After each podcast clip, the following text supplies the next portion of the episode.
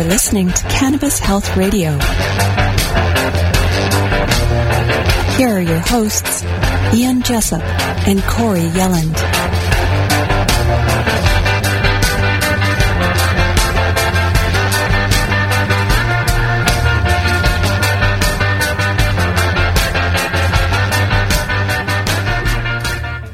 Welcome to another edition of Cannabis Health Radio. I'm Ian Jessup. And I'm Corey Elland. If you are a regular listener to our podcast, you will know that we have talked to people who have used cannabis to get off heroin, methadone, and of course the long list of pharmaceutical medications that many people are prescribed. Today we're talking to a young man who was put on drugs for his attention deficit disorder before he was even a teenager, and through the course of his life, started taking a lot of nasty, hard drugs. And joining us from Philadelphia is Richie Fusco. Richie, thanks very much for doing this. Thanks for having me on. Now, how old were you when you were diagnosed with attention deficit disorder? I was six. It was 1986. Six, Yep. six years old. What drugs? Six did they, years. What drugs did they put you on? All right, so they started me. I believe it was Ritalin, and then they moved me to. Um, they put me on something called Cylert, which was basically like uh, some type of other uh, stimulant medication or whatever they had at the time, and then they put me on clonidine at night, which is basically blood pressure medication. And I, I'm just assuming that they put me on it to calm me down from all the speed they had me jacked up on. So, yeah, it's not very smart to put a six year old on on drugs. I'm laughing, but it's not really funny. but, No, you know. I mean, it, to me, when I first read this, when you sent us a little bio of yourself, I thought six years old and being put on Ritalin and all these other drugs. I mean, it's just absolutely crazy. Yeah, and, and I mean, it was the '80s too. It's it's kind of more or less like, uh, you know, I, I guess they didn't know what the you know, you know, but like me and my conspiratorial conspiratorial nature, sorry, I believe that they did know what they were doing. I just think that you shouldn't put a, a child on drugs. I don't see any reason a six year old should be on any type of stimulant or an amphetamine. On top of it, attention deficit disorder usually comes with hyperactivity. Sometimes they call it ADHD. I was kind of a hyper kid, but if you think about the logic in that, you're giving speed to an already hyperactive child. Yeah. So I, it doesn't really, to me, it just seems completely nuts. I would never give it to my son. You know, yeah. so When did you when did you start using cannabis? I started using cannabis at 16. Now, see, it more or less looked like, you know, like it was the gateway drug type thing. I mean, I guess I did a lot of other drugs too, but uh, I started I started with with cannabis.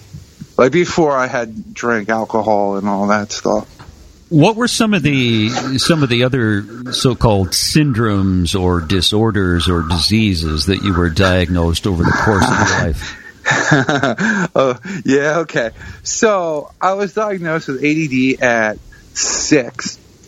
I'm sure at sometime around 12, they diagnosed me with some form of depression, and I attribute it directly to the use of the drugs they were giving me because I remember at, at some point not wanting to take them because every time I took them, I'd just start crying.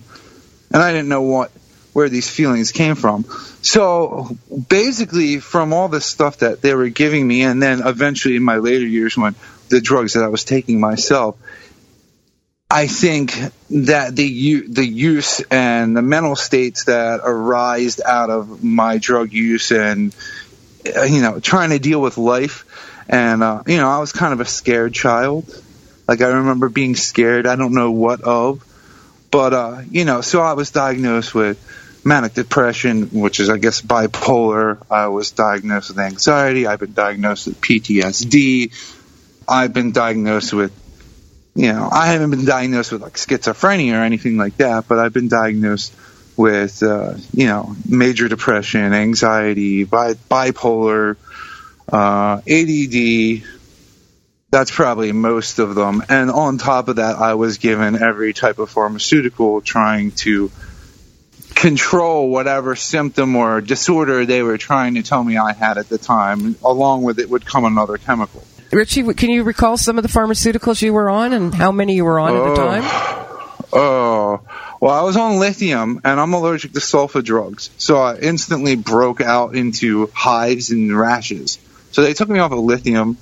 I was on like Geodon. I've been on Seroquel. I've been on Remeron, Adderall, uh, Ritalin, Clonidine, Intuniv. I'm trying to think of all the other ones. They gave me some other. They tried to give me some other weird form of Ritalin called like Focusing or something like that. I don't know. It was some weird one. I think Focusing might be what Bart took in The Simpsons. So I, my brain, I remember seeing an episode and I remember something like Focusing, but I swear they came up with this new form of Ritalin that sounds like Focusing. I don't know the name brand or whatever. So they tried to put me on that. Um, I've been on a lot of drugs, probably more than I can remember, like, because I don't remember all the names. I've been on Wellbutrin, uh, probably Paxil, Prozac. You know, this is all in my, you know, I'm, I'm, I'm thir- almost 37 now, so this was all in the 90s. This is probably the early to late 90s, and maybe a little bit after 2000, because at some point I was like, I'm not going to take this stuff anymore because it never does what they tell me it's going to do. Good, Richie, You know. you were taking all these drugs as a teenager. All Yeah, these, yeah. all these prescription drugs as a teenager. You were a bit Oh, of yeah. a, you were a bit of a science experiment Uh, Yeah. for, for all these crazy disorders. I mean, attention deficit disorder. What kid, what six year old kid doesn't have attention deficit disorder? I mean, it's, it's, exactly. right at six Thank years you. old, you're curious. Of, of course, you're a child. You, I mean, why? Mm-hmm. Why doesn't? Why? You know? And, and don't get me wrong. I, I'm a parent now, and I know what it's like to be a parent, and it's not easy. You know, I have a very hyper four year old, but you know what? I try to remember. You know, you were like that once. Now, granted, you know, and, and I love my parents. I don't blame my parents. My parents did what they thought they should do. You know, Yeah, it was absolutely. the 80s you know, I don't. My mother gets upset when I talk about this sometimes because she, you know, she thinks that I blame her, and, and I, I don't blame her. She did what she thought was best. You know what I mean? And uh, it's, you know, it's not easy being a parent, and you know, you got this little kid running around. But you know, on the same sense, you can't drug a kid into submission. It just doesn't work. No. You know, I tell my son no, and he he just looks at me like, yeah, okay. So, so anyway. Richie, after all these pharmaceuticals, when did you start getting on some of the harder drugs? It was about 1996. I I think I tried to smoke pot when I was like 15 once. I ended up with like seeds and stems. Didn't know what I was doing.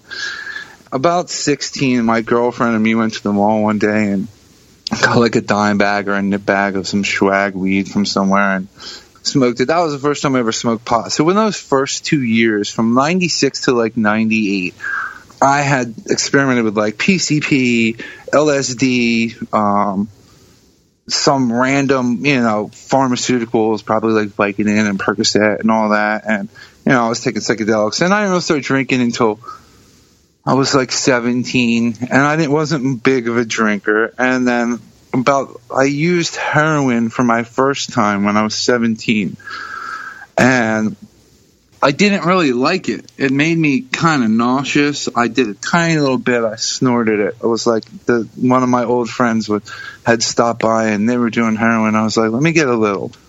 God knows why anybody would want to do heroin, but I was just, you know, I guess I was curious.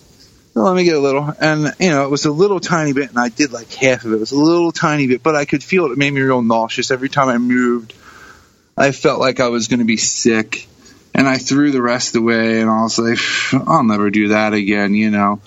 And uh, six months later, I ended up at that girl's house again. And me and my friend were going to stay over that night and hang out with them at a party or smoke pot or whatever. And we ended up in the car in Kensington in North Philadelphia in the hood and with these two buying heroin. And they never get the pot, they never got the pot that I thought I was going to smoke with them. So they come back and like an idiot kid, they're like, "You want to try it again?" I'm like, "Oh, maybe." I'm like, "All right, you know, there's nothing else going on. I guess I'll do it again. I tried it before." And they're like, "Do you want to shoot it?"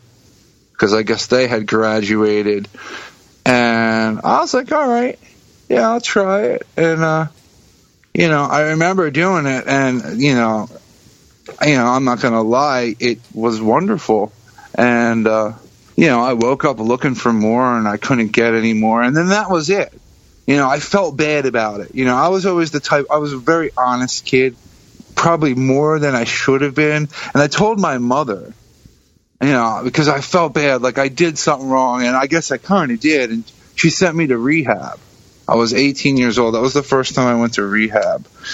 And uh, I left. I was like, this is a joke. You know what I mean? Like they're trying to, you know, I've only done heroin one, you know, two times in my life, and they're trying to convince me like I'm a street junkie. You know what I mean? I wasn't ready. You know, I was 18 years old, and uh, you know, I left. And after that, like after I left rehab, was when I started using drugs every day. Well, I started smoking cannabis first and foremost every day, and on top. See, I didn't, you know, cannabis at that point was, you know, just like you know uh, the brainwashing that they, you know, with the DARE program and everything that they use to get people to think it's, you know. So I just saw it as like another cool thing to do that you know I was defying whatever because you know. You saw it as more as a recreational drug. yeah yeah than yeah I saw it more than as a recreational thing and I didn't understand what how beautiful the thing actually was. Yeah. so you know it is all in the way that you use something as well. I've found out after years of slamming my head into the wall and that's when the everyday drug use started. And within a year, I started doing heroin again. Within a month, I started snorting it. And within a month, I had a needle in my arm. And then it just all went downhill from there. Within the next year, I was shooting cocaine. I was smoking crack. I'm from around Philadelphia, and the places you have to go to get this stuff around here let's just say they're not pretty places. And it's really not a place where, you know, an 18 year old white kid should be wandering through at 9 o'clock at night. Yeah, I've seen some of those places, and they're uh, they're different. yeah, well, you know, Philadelphia has a, um, you know, there's the, the opiate epidemic is is pretty bad here uh, on account of we, we've always had some of the purest heroin on the east coast of the United States. There's, you know, we have an open air drug market where you can just literally walk down the street. You know, I can raise three fingers and they'll walk up with three bags, and I don't even need to say a word. They're shutting it down now because of how bad it's gotten all over the country. They're attempting to clean these areas up, but I don't think it's going to be easy. On top of it, the violence as well. yeah, I've seen more. Sorry, no, go ahead. You've seen more what? I've seen more screwed up stuff than I care to talk about. really. Those two those two friends who took you to buy heroin. Do you know where they are now? Yeah, they're they're actually both still around. They're both um not on heroin anymore. I believe they might be on methadone, but Hmm. both of them are. They have a child. He's he's like a teenager now. They actually did stop. So they're they- doing pretty well. When did you turn the corner and decide I w- I don't want this life anymore? that's the actual part of my story that actually has some substance because all you can really say about my drug use is that I've done lots and lots of drugs. I've done drugs people that you know that people haven't even heard of, research chemicals that they sell on the internet, benzodiazepines, you know, weird random stuff. But I start I started trying to stop in 2003. I was 23 years old. And um I was tired of being a junkie. You know, like all I did was live to shoot a bag of dope. You know, like there was nothing else in my. I couldn't hold a job. Um, my mother had kicked me out because I robbed her. You know, once again, what I did is I robbed her, and I felt so bad that I told her, and she kicked me out. And I don't blame her. I never blame my mother for anything she did. That, like, I could. I know people that have done a lot worse to their parents. My mother at least protected herself. It was 2003. So the original method for you know what is pushed on most of the addicts in you know uh, I don't know if across the world, but at least in this country is the 12 step program. So I started that in 2003, and I was what they call the chronic relapser because I would I would always relapse. I would stay sober for a while, and I'd do the step work and try and be involved and I was in more recovery houses than I care to count. Well, Richie, when you say you were sober for a while, what what kind of time period are we talking uh, about usually? So not well, not a while, a while. Like you know, I'd I'd get a couple months. And, Okay. You know, and then I'd I'd, I'd get high, and then I I'd go running back because I was like, oh, I don't want to do this. Like for me, my you know the twelve step program didn't work for me.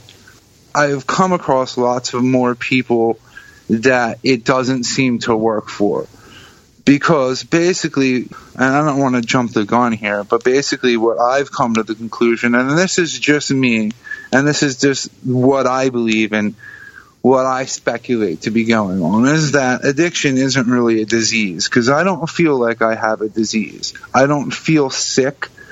I don't feel like I'm a bad person. Like I, you know, that, like pretty much what happened was for a long time, what I would do is blame my actions on this disease instead of really taking responsibility. And what that did for me was keep leading me to mental, like, I don't know how to explain it, like, mental areas where I would justify using again. Yeah, because You I, because I have a disease. So you always Yeah, had that. yeah, to- yeah.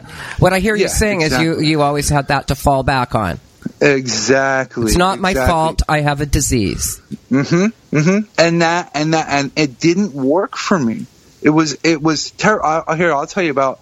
It was 2008, and uh, I had like this girl, you know. And, and here's the other thing about addicts, you know, we'll use anything to to fill that void. So if you take the drugs away, you know, we'll use a relationship, a, a female or you know anything you know that that makes you feel better we'll try and fill that void with so i liked this girl and she liked my quote unquote sponsor at the time and i was like all about her yada yada yada and and she the day she told she told me i think i'm in love with your sponsor and yada yada yada and i got like all upset and i thought to myself fuck excuse my language No, no, you, Uh, you can say that. okay. I was like, screw this. I'm like, I'm, I'm get, I'm getting on, you know, like everything's dumb, you know. I rationalized it over a female, which I look back now, I'm like, dude, how retarded. That was stupid. And, um, I went out and I used that day, and I hadn't used in 13 months.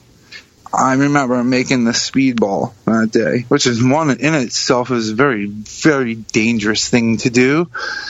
I remember it was a lot, and I looked at the I looked at the syringe, and I'm looking at, it, and I was like, dude, this might be the one.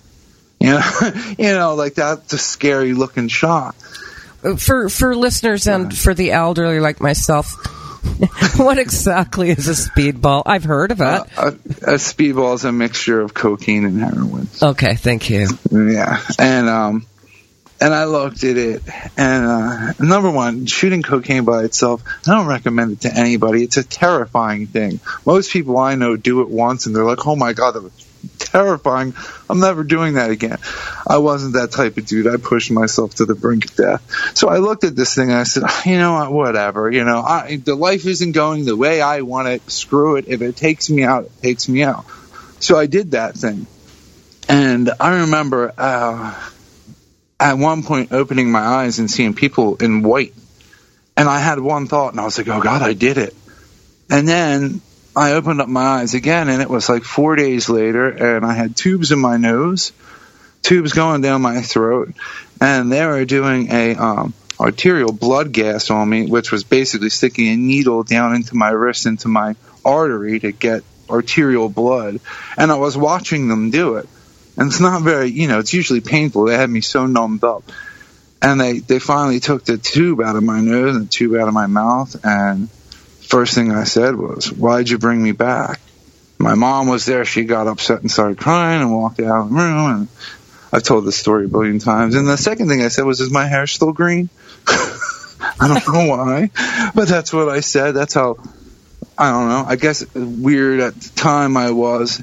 The point is, uh, is I don't know. I'm sorry. I guess I, the- I lost, I lost my train of thought with that one. I guess the I forgot what, what I what you originally asked me. the point is you felt so I guess so depressed. That you you took this You took speedball. you took Yeah. the speedball and you wanted to die. You didn't care whether you died. Yes, yes, yeah, yeah. There you go. Yeah, it, that's what that's what it was. It- you know, and and it, it was sad because my life wasn't bad. I, at that point, I was sober for like 13, 14, almost 15 months, something like that. I was, no, I think it was like 13 months, and I was sober. I had a house, I had a job. You know, there was nothing wrong. Only the only thing that was wrong was that this girl didn't want to want to be with me. So and I rationalized, and, and but you know what? In the end, it was like, oh, well, I made that choice because I have this disease, and really, that was the turning point for me. That was when I really woke up to the fact of what this quote unquote what program because that's what they're doing. They're programming you. They get you at your most vulnerable point. And you know it works for some people. But for me it always became an excuse. I have this disease. That's why i do it. That's why i do it. And i kept using this excuse. You know and, and you know I, I used it until not up to not that long ago. I mean and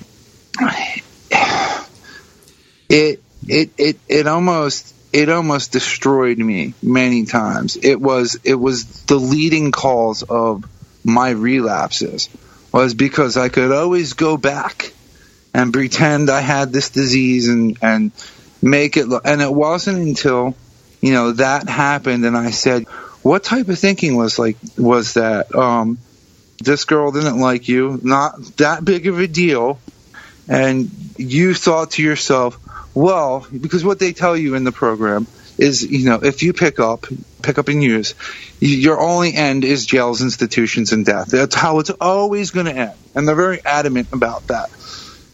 And uh, and that's the first thing I thought when I went to go get high that day. I was like, well, you know, it's only going to end either me getting locked up again, um, ending up in rehab again, or dying. So what I'm going to do is I'm going to go flying to one of those ends because they're my only ends as fast as possible, which was why I didn't really care that much when I put that speedball on my arm.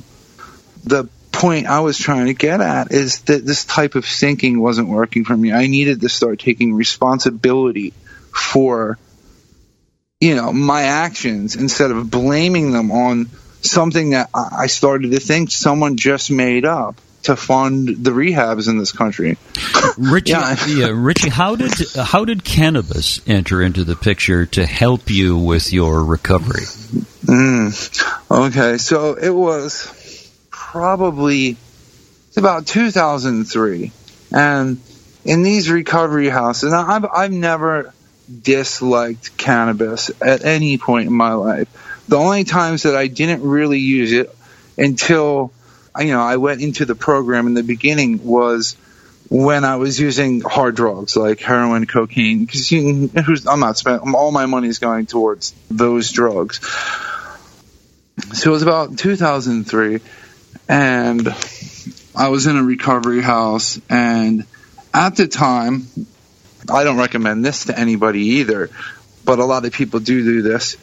Um, it was a lot less stronger at that at that point five six years ago. We were using synthetic cannabis, the K2 type stuff, which is now extremely dangerous. Don't recommend it No, to anybody. no. There's been a couple of young teenagers that have used it, Yes. and uh, that they're Yeah. in, on life you. support and, or dead. Yes. And yeah, Yes. Yeah. It was, you know, and it was a little bit stronger. So we would use that because didn't show up in the drug test or whatever. And cannabis uh, has always made me. I I don't mean to sound cliche, but it made me feel normal.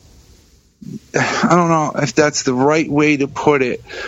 Well, I think it is the right. I think it is the right way to put it, uh, Yeah, yeah, because yeah. what what cannabis does, it creates homeostasis in the in the body, which is a balance of the system. And I think Mm-hmm. Yes. probably one of the th- things that affected you being put on uh, drugs for your ADD when you were only six years old. Was Mm-hmm. that all these drugs that you were on, including the the hard street drugs that you were on, your system was way out of balance. Very. And Yes. what cannabis has done, I think, and correct me if I'm wrong, because I'm not a doctor, how the hell do I know? But Yeah. it, it has brought your system back into balance. And I think that's, Yes. that's why you feel normal. Yes. Yes, yes. It it definitely has. Now, I'm glad that you brought that up because you, you like you said, you've been helping me get to my points. Um, yes, and only has it, it has it only done that physically. It has helped mentally and spiritually, and the, the biggest component that and and the 12 steppers the program people will always agree with me on this. And this is one thing that I took from there is that on some level to recover from addiction requires um some sense of spirituality. You know and I'm not talking about religion or anything you know more at looking within yourself and trying to be honest with yourself cannabis has always made that very, very easy for me. I don't know if it does that for everybody, but it did that for me. For instance, I, I relapsed up until not too long ago, and it was they were very sporadic. But you know, there was I don't know, maybe there was just one thing I don't know how to pinpoint it at this moment that I felt like I had to change or I just had to get over some tiny small thing that I was hanging on to, like feeling, I don't remember whether it was a feeling of wanting to be able to control the drug use because that was always a factor. But for instance, on these certain relapses, they were this had already come in. You know, this was already in my everyday cannabis use, using it more medicinally for these things. I had relapsed a few times, and I remember there there have been a few times where I have literally sat down like before I went to go cop and smoked the joint and didn't go because something in me said like it, it was like the cannabis showed me. It was like I said, uh, I might have said before. It, it it was like a voice of reason for me because it's not just for me. It doesn't just put me in, you know, balance me physically, which it does. It balances me emotionally and spiritually. Yeah, it has know, a, it has a spiritual dimension that helps you. And Oh, yeah, of it- it- course. I mean, it helps people in various ways, various different ways. And I think one of the things that, from listening to your story and listening to some of the bloody awful drugs that you've taken, and just the fact that you were going to use them again, you sat down, smoked a joint, and all of a sudden you didn't feel like doing it anymore, tells me that what cannabis does, it not only helps you spiritually, but it helps you medicinally. It helps Mm, Of course. it helps put this homeostasis, this balance into your system that simply intuitively you tell yourself, you know, I don't need to go out and shoot heroin. I don't need to have crack or speedball or whatever the hell it is that you that you're taking, right? Of course. And speaking of that, I'm going to medicate myself again. No, that- right now. No, Well, you know, Richie, I think it speaks volumes too. Just, you know, in the time that I've known you, what is it, three or four years? I can, even with speaking to you today, notice a difference in you, but also mm-hmm. I think it speaks volumes that you're able to hold down a job and be attending school and raise a son. Yep. I mean, if Yep. you, if you were having issues with these hardcore drugs, you would not be doing this. Oh, absolutely not. And on top of that, not to toot my own horn, I'm also a straight A student. Good for you. So which right on. to show you, I don't really hide. I don't see a point in hiding the fact that I'm I, I like cannabis. That you know everybody calls me a pothead, a stoner, or whatever. I don't hide it. And in school, I had this dude that after a while he said, you know, Richie, he said, you really proved me wrong. I said, what do you mean, Sam? he said, he's like, I always thought potheads were just burnouts and didn't really have any ambition to do anything. He's like, "You get better test scores than I do," and I'm like, "No, yeah, because we're not all the stigma that." People label us is not the truth. Yeah, that's not all that propaganda that's out there. And I mean, you know, mm-hmm. Ian, I think when when you first me, had me on the show, you basically thought that cannabis was a bunch of about a bunch of stoners, right? Yeah, no, absolutely. I knew absolutely nothing about medicinal cannabis, and I thought it was just people who wanted to sit around and smoke and get high, just like people who go out and get drunk all the time. Now I've I've done a 180, and. Uh, I mean, I think it's. I can hear I can hear Richie token up there. I hope it's not too loud. Sorry. No, no, that's uh, that that's fine. Given the fact that you are in a relationship, you you are a father, and you have a you have a son. Will you ever revert to what you did before and do drugs again? Oh well, I certainly hope not you know, here's the thing. I've always said, "Oh, I'll never do it again," and I'll never do it. I don't ever want to say that I won't, but I, but I do at the same time because you know, like I've been faced um, since the last time I, I've used anything, which was just a quick little little thing, and not to downplay it. I could go on all types of stories about my relapses too, but I, every time I have relapsed I've always learned something because what it does is, you know, you become comfortable living a normal, regular life, not having to wake up sick, not having, you know, whatever. And the contrast from just, uh, for instance, you know, the last few times, um, the last things that I was struggling with was, um, benzodiazepines, Xanax, Valium, things like that, and heroin. And, uh, the contrast from the one pill from going, uh, you know, just being my regular self to taking that one pill, uh, is so, it's like black and white.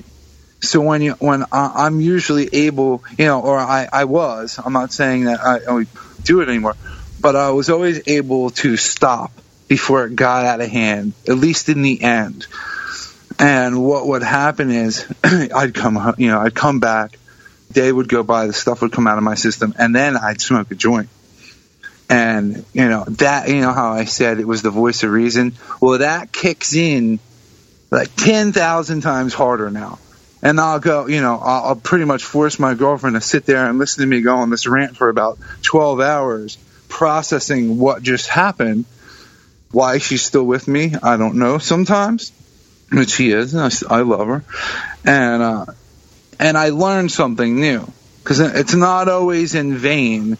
Uh, and I, I learned something new. So will I do it again? I, I don't think so because I've been faced with situations that would I, I would have easily rationalized going back to using or using that day and and was just like all right well this is that moment where you always and I can you know I'm a lot more aware of myself and my thoughts, yeah. and I, I've recognized what's happening, and I just deal with the feelings that I'm trying to run from. Before we wrap this up, I want you mm-hmm. to tell the story of what cannabis has done for your father. Mm. Oh, okay, yeah, for sure. I forget how. That's how me and Corey originally started talking. How we originally met because I had reached out to her because I guess I saw her on the meme or something, and this was probably 2012, maybe something like that, 2011, 2012. And you know, I was doing all my research on cannabis a lot, uh, you know, more more back then that because I wasn't in school. And I came across like a meme with Corey, and, and her name was on it, and I think I looked her up and I sent her a friend request. This was before she had two accounts and five billion friends, and uh, and my father hadn't been diagnosed with cancer yet, and you know, so I was following her and her story. And my father had gotten diagnosed with stage three A lung cancer, and this was right um, as my son was right around the time he was being born, or right after he was born. I think, yeah, right right after he was born. I had reached out to Corey, and we had a few conversations, and um, decided to get my dad on the oil. And uh, he didn't even get to the whole protocol. I think he only got up to about somewhere to a quarter or to a half a gram a day. And in three months, his cancer was gone. And he is still cancer free, is he not? And he is still cancer free to Yeah. this day. yeah, that was Yep. pretty amazing, Richie. I remember having those Mhm. conversations. Yeah, yeah, he is still cancer free. He still uses cannabis. He's got stuff going on in his life, but he's a lot better than he was. I'll always be grateful to you for that. Because I had no clue what to do, and I didn't want him to do chemo. Oh, you're so welcome, Rich. I'm glad that we were able to help. Yeah. No, Richie, you got Yeah. a, you've got a very interesting story, and uh, I think you know hearing about uh, your life now compared to your life previously. I think you, uh, I think you're well on the road to uh, what we sh- what should we say normality, for the lack, lack of a better phrase. yeah, I understand. Yeah, yeah, totally. yeah, no, I appreciate it. Thanks for your time, Richie. It was great to talk Oh, to you. no problem. It was great to talk to you guys too. Thank you so much, Richie. No problem. And we'll be back again tomorrow with another edition of Cannabis Health Radio. Wherever you are in the world, thanks very much for listening. You've been listening to the Cannabis Health Radio podcast. Visit our website, cannabishealthradio.com, and follow us on Facebook and Twitter.